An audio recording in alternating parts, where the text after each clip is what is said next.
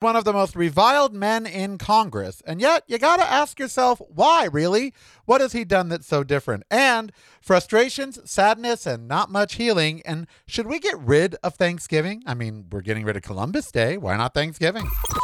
Uncensored, unfiltered, unhinged. It's the Karel Cast. Listen daily on your favorite streaming service. It is the Karel Cast. I am Karel. Happy Thanksgiving week. So very glad you are joining me. He is one of the most reviled men in Congress. Uh, everybody is on the bandwagon nowadays to get rid of George Santos. He is the congressman from New York. He has already said he is not going to seek reelection. Now, you know, before and before I begin about that, can I just say that over the weekend, Rosalynn Carter died, and it was sad for me because their love story, Jimmy and Rosalynn, uh, really endured through all the years. And you know, you know that Jimmy probably wanted to go uh, before Rosalynn did. Uh, you know, because it's very it's so hard to say goodbye after all that time. He moved her into hospice on Friday. She died on Sunday. Uh, very, very sad. And, you know, she advocated for mental health. She was an outspoken first lady. She she was an incredible, incredible woman. They both are incredible people, and it's really sad. And it's sad that Trump, you know, attacked Carter the day he was putting his wife, you know, into hospice care. Uh, but of course, he has no class or couth or anything like that anyway. So I don't, you know. Uh, and that really brings me back to George Santos. There, my entire life, the GOP has been filled with despots, just terrible criminal people, people who commit criminal acts overtly, uh, people who commit criminal acts not so overtly behind the scenes. Uh, there, and I'm not going to limit it to uh, you know, the GOP, but uh, let's just be real. The GOP is a filthy party, uh, and they've had many, many, many criminals in their party. And none of them have really been treated like George Santos has been treated. And as I see, you know, all the hoopla over him, I kind of have to wonder is it because he's gay? I know that sounds odd. I mean, look, the man can't tell the truth to save his life. But which politician can? You know, and yes, the man misappropriated campaign funds.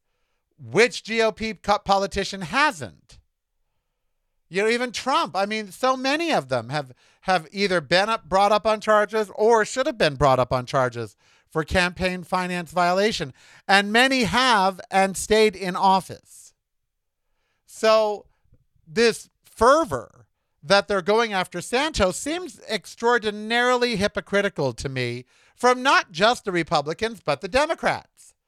Let's not forget there's a prominent Democrat on trial right now. He had cash stuffed in his suits and in his wife's clothing and the whole thing.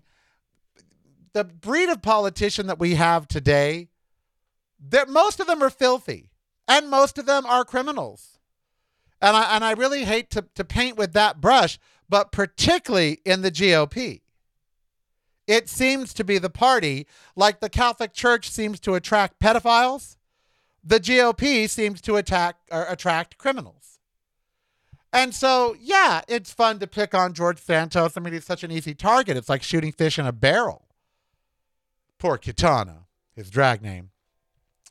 But I do have to wonder does his gayness have something to do with it? Now, a lot of you will say, nah, Karel, it's really that he just got caught or that, you know, he wasn't smart about it or, you know, blah, blah, blah, blah, blah.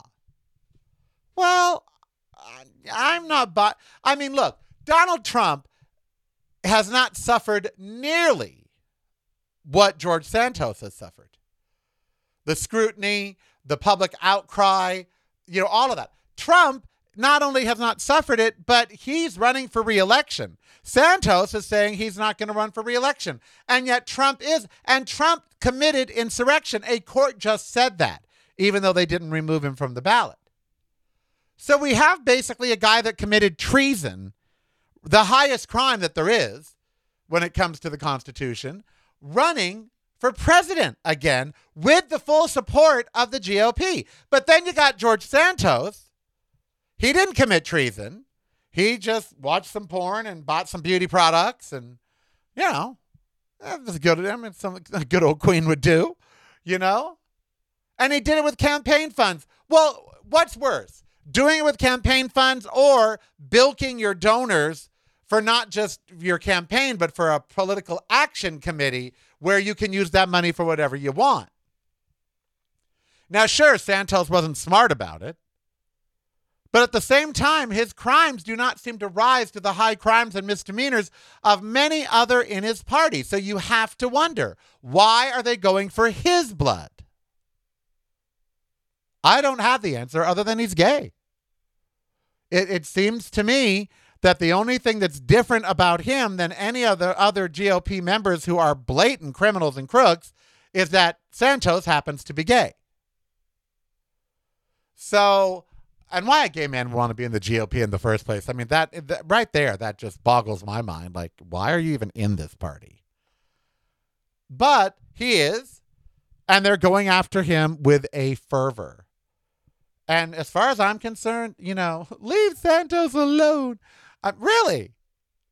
What has he done that's hurt you or I? Most of these these people, they do crimes that actually hurt us. He hasn't hurt me. He hasn't hurt anybody but himself. He's, you know, misappropriated some finance and all of that. Yeah, he's voted for things that, you know, I wouldn't want him to vote for, but he's a member of the GOP. But who has he harmed?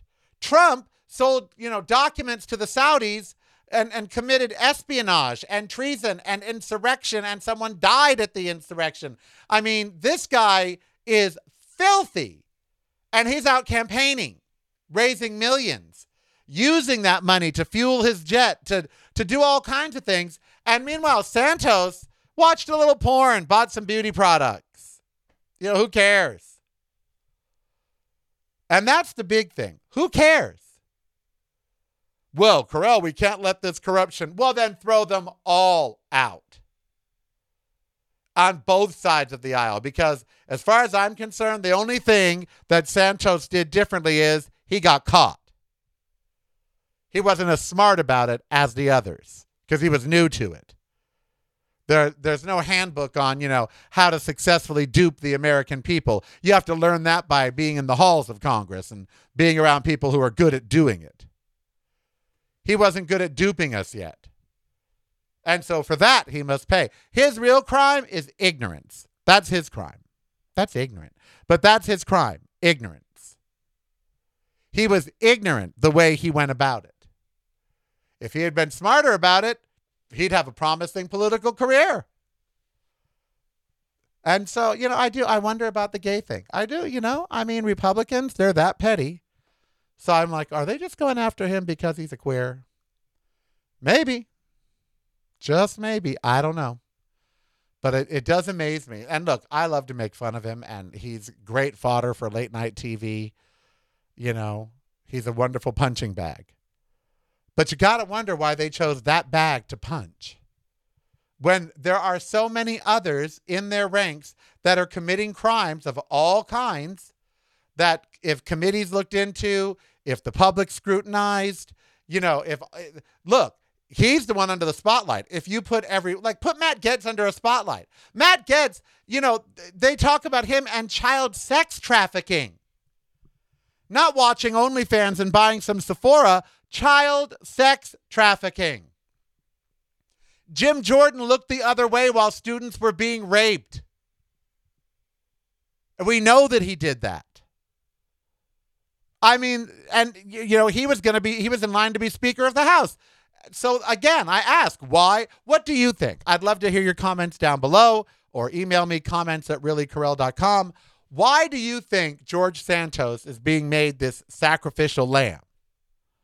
You know, why are they going after him with when punching him and dragging him through the mud when there are so many members of their caucus that have committed crimes much worse than George Santos? I'd love to hear about it. All right, when we come back, over the weekend, I, I did something and it was so sad to me. Uh, and it shows why our healthcare system is really not the best in the world, actually.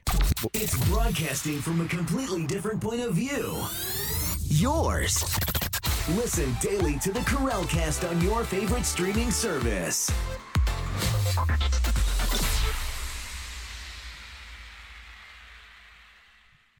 You're listening to the Karel Cast, driving you home or driving you crazy.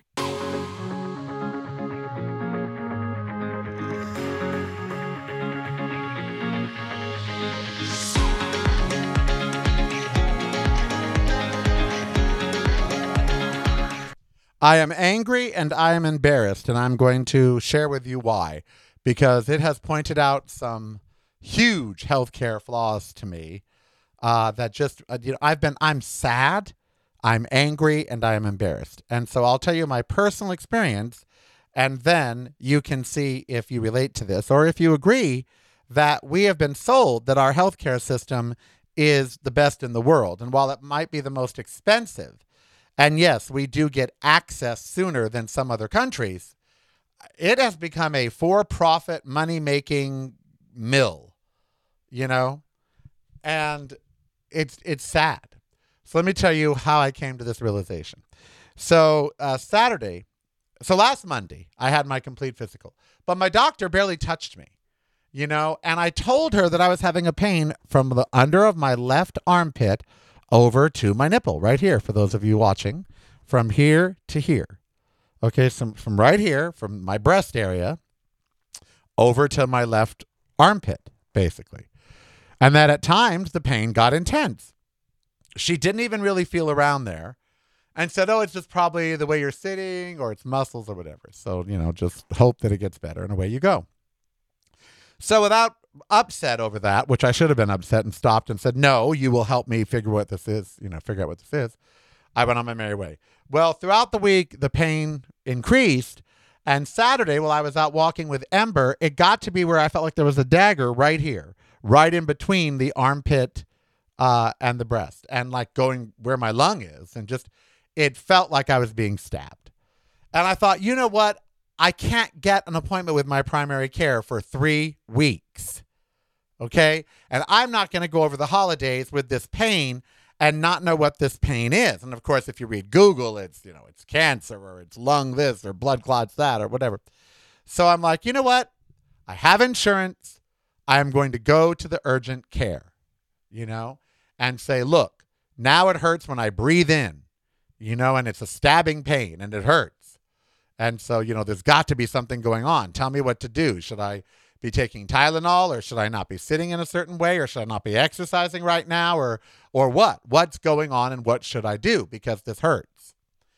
So I was all geared up. I'm I'm going to go get my answers. And then I thought, well, the urgent cares are much further than this brand new hospital, Southern Hills Hospital, uh, and their ER slash urgent care. And I said, I'll go there. So I go in, and the first thing is you scan your ID to check in. That's that's how, you know, that's how you check in. You scan your ID. I'm like, oh, okay, I guess it's fast. Uh, so I did, uh, and then the triage nurse took me. She did my blood pressure, uh, you know, and, and then I told her what was wrong. I pointed out where the pain was, and she goes, "So in your chest?" And I said, "Well, I guess that's part of my chest. Sure, yeah, you know, between my my nipple and my armpit. So sure, part of my chest." Uh, she goes, Do you have any medical conditions? I told her, Not really. Uh, the only thing that I get seen for annually is my aorta is growing. Okay, great. So after she triages me, they take me right into the back and they put me on an EKG. And I'm like, okay, uh, I'm not here for my heart, but I guess because this is a chest pain, technically, they have to do that. And then this doctor comes in and he hands me a card, which is kind of new for me. A doctor coming in and handing you a card like a salesman. And he says, What's going on? And I told him, I have showed him I have this pain from here to here, blah, blah. He didn't touch it, didn't do anything. He said, Oh, and I see you have an, uh, an expanding aorta. I said, Yes, I do. That's the only He goes, When's the last time that was checked? I said, March, and it was fine, 4.375. He's like, Okay, great. We're going to do a scan with contrast of your chest. Now, this doctor hasn't spoken to me for 15 seconds. And already he's telling me I'm going to have a scan with contrast of my chest, of my chest. And I'm like, um, okay, I thought you would just maybe palpitate the area or something, but okay. Oh, no. Well, with your history and your aorta and stuff, we want to make sure that this is not deferred pain and there's been no dissection and there's no blood clots on your lungs that could be causing this pain, no embolus, blah, blah, blah. I'm like, okay. So then they go and they sit me down by, you know, a, a station to take my blood.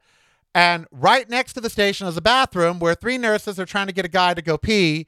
Uh, they're deciding whether he can use a urinal or whether they need a catheter. He's standing there with his ass hanging out, literally two feet from me. Okay? And all this is going on. So then they take four things of my blood. And I'm like, I just had complete labs a week ago. Like the la- results are in Quest Diagnostic. No, no, we got to redo them. Well, why? Well, things could have changed. Uh, okay. So they take four tubes of blood. Then they bring me to a waiting room, which is not the main waiting room out in the lobby, but yet another waiting room where there's other patients waiting on IV poles and and you know on machines, the whole thing. So I go into this room and I thought, well, these people are all sick. Luckily, I was in a mask. Then they come and they want to inject something into the port that he left in my arm, and I said, "What's that?" And they said, Oh, it's your nausea and pain medicine. I said, I'm not nauseous and I didn't ask for pain medicine. Oh, okay. Well, then we won't give it to you. I'm like, Okay. And I'm thinking, I didn't say I was nauseous ever. And, you know, I told him I don't want any opiates or pain medicine. And yet here they are with these shots. And I'm like, well, it's like, wonder how much they get paid for that. So then I sit there waiting and start talking to people, and there's four people in this waiting area that are there because of diabetes. One has open weeping wounds, which the nurse dresses right next to me, you know, with his vancomycin IV pole, and he's all slouched over in the wheelchair, and she's sopping his wounds and, and bandaging them up. Another person, I mean, they're getting care right in this lobby. They're not being taken to a room. And I thought, oh, this is this is where I'm waiting. This is it. I'm not going to be taken to a room. So I'm sitting there for an hour. Then they come and get me to do the scan.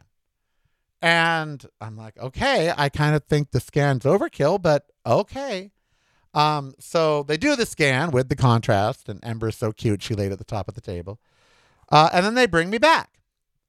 And then in another hour, over in a half hour, they offer me another nausea and pain shot. I said, no, not needing that. And then a half hour after that, the doctor comes back and says, well, your aorta's fine. Um, we didn't see any blood clots or anything, so just follow up with your primary care. And I said, Well, doctor, you haven't felt like my throat or under my arm to see if maybe this is a lymph node or if this is, you know, well, you're just not in an emergent situation, so, you know, you can go. And I'm like, But I came here for an answer. Like, why is there a stabbing pain here? And he's like, Well, we don't know. I don't know. And that was that. He then walked away after saying, I don't know. He walked away, and two of the people sitting across from me were like, Well, ain't that some shit? They really were. They were like, Wow, you know, you point blank asked him, I came here for an answer. And, and you're not even helping. You didn't. You took tests that I didn't ask, and one that I probably didn't need. You're trying to give me medicine for conditions I didn't tell you I have. And now I ask you for an answer as to why there is this stabbing pain here, and you tell me you don't know and you walk away. All in all, the visit will probably cost my insurance $10,000, and I left not only with no answers, but I left angry that I got no care. I got no care. None.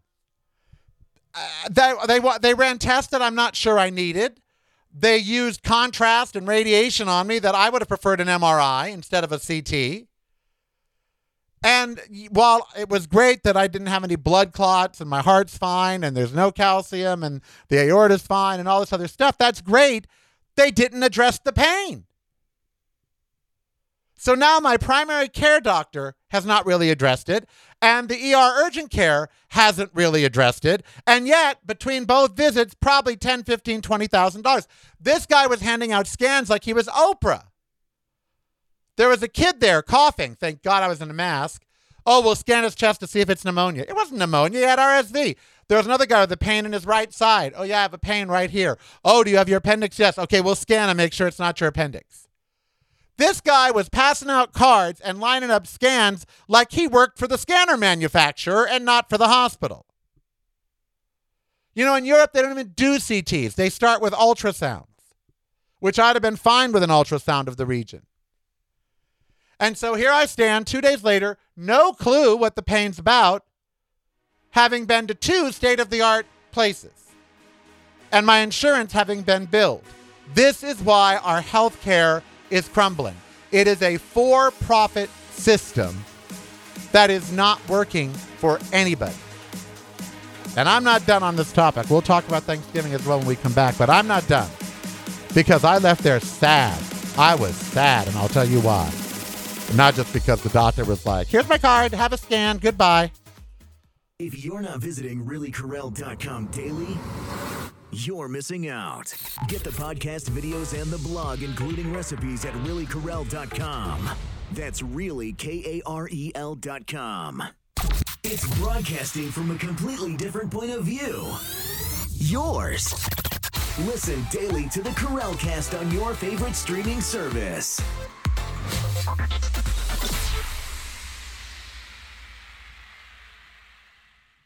You're listening to the Karel Cast, driving you home or driving you crazy.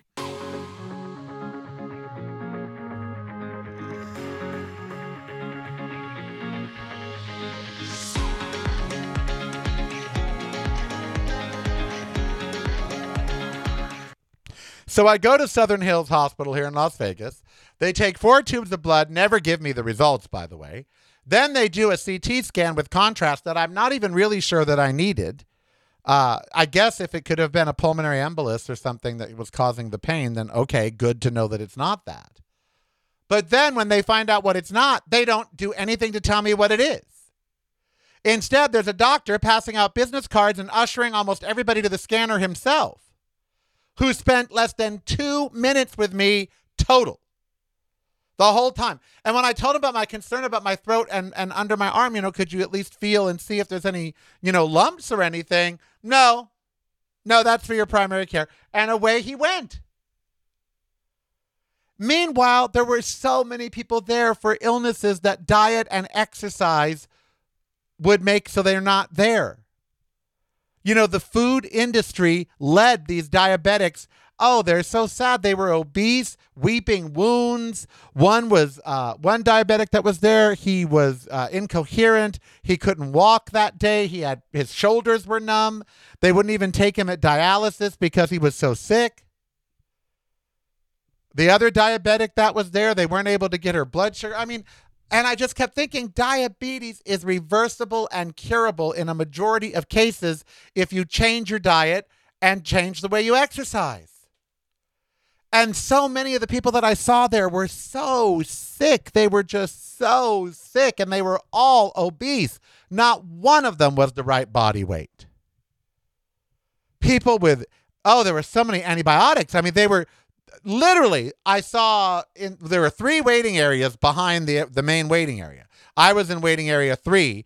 There were two others. Number two was where I got my blood work done, and every recliner was filled with somebody on an IV on antibiotics. And they told me they were going to give me an IV. I said, I'm hydrated. I'm fully hydrated. I had 60 ounces of water this morning. I don't I don't need hydration. I need to know what this pain is about. So you don't want the IV bag? I don't need the IV bag. They were they were putting everybody on an IV, no matter what they were there for, not just putting the the the junk in, you know, for the IV in case you needed it. No, no, no. And those bags ain't free. And all I saw at this Southern Hills Medical was a way to generate revenue for the hospital, which was expanding and has all kinds of construction going on. That's all I saw. I didn't see patient care. What kind of patient care is it to care for patients in a lobby where they're not even in a room, where this guy is having to pee next to me, you know, with all these nurses and his ass hanging out? What kind of dignity was that? What kind of dignity was it for the guy with the diabetes in the wheelchair right next to me as the nurse is cleaning the pus from his wounds and wrapping his hands and all of that? What kind of dignity for him to be in that lobby with all those people sitting there watching him get his wounds dressed? Or the guy that had to have an arterial blood gas done and the pain that he was feeling because they have to draw it from his hand and him, you know, wincing and screaming and everything. And not enough, you know, oh, well, you know, we don't have enough rooms. Really? Because I see you building shit, out, you know, everywhere. And it's not just there. I've been to so many ERs and urgent cares over the years now, the last like maybe five years, where with, with myself or other people, where they literally treat you in the lobby. If you don't have room back in the back, beds available, and rooms, then you should close your ER. Give people some dignity for the love of God. You're charging them through the frickin' hill. This one guy was a member of the culinary union. He had a $350 deposit. Oh, but they'll give you a 20% discount if you pay it today.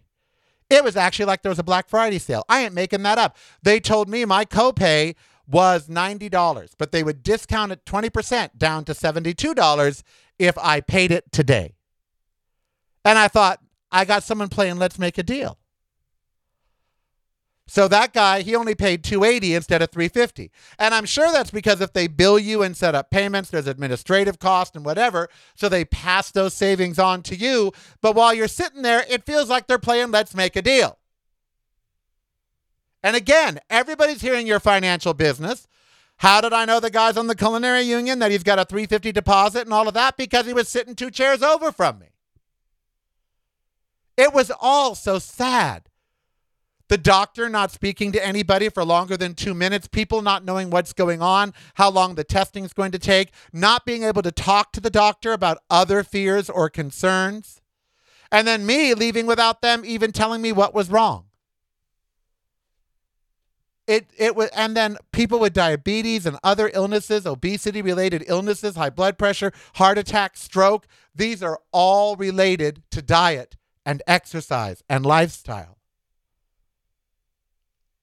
our medical system is now just a for-profit money grab where patient health care is just sad and tragic really it is sad and tragic that you will treat people in a lobby that is sad. And I don't care if you say, well, at least it's better than them not being treated at all. At least they have access. They have no dignity, they have no privacy, and they're sick.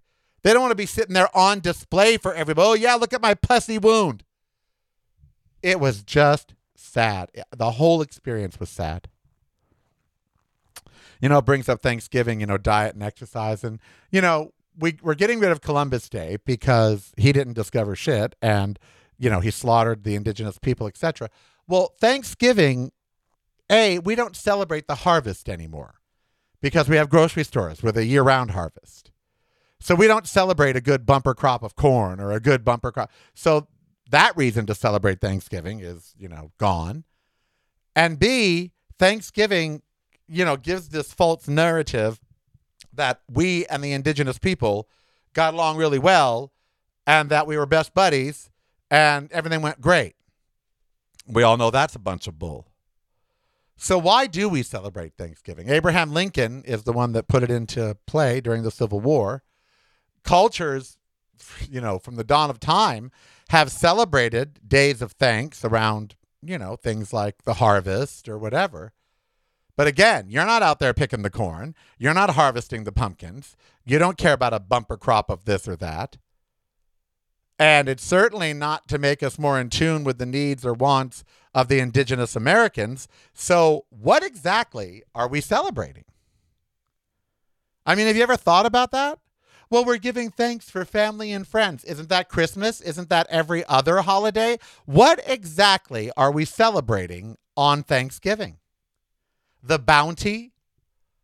Well, grocery prices are out of control. Starvation is at an all time high, including child poverty. So, what bounty are, you know, I think Thanksgiving needs to be reconsidered. I really do. I am Karel. You be who you want to be, so long as it doesn't hurt you, buddy. We will see you again on Wednesday. Uh, and until then, stay safe. And if you do go to the grocery store to buy groceries, bring some smelling salts so when you faint at the total, uh, you know, they'll be able to revive you at the check stand so you can pay. Hey, it's Karel. Ember and I would like to thank you for joining us today and remind you there's a way to never miss a thing, and that's by subscribing right now to my YouTube channel. Just click the subscribe button below or go to youtube.com forward slash Really. That's youtube.com forward slash Really for a world of great free content. And that content is kept free by the fabulous group of patrons at Patreon. Why not become one and show your support for the show? Just $5 a month or more and you're in. Go to patreon.com forward slash Really. That's patreon.com forward slash Really Karel. My website is reallykarel.com and everything fabulous is there from the show to blog and recipes. Instagram and all social media are, you guessed it, Really Karel. And it couldn't get much easier by simply downloading the free Karel Cast app at the App Store of your choice. And then all the content from Karel Media will flow right on through. That's the free Karel Cast app. Remember, I am Carell. Be who you want to be so long as it doesn't hurt anybody. And subscribe and participate today.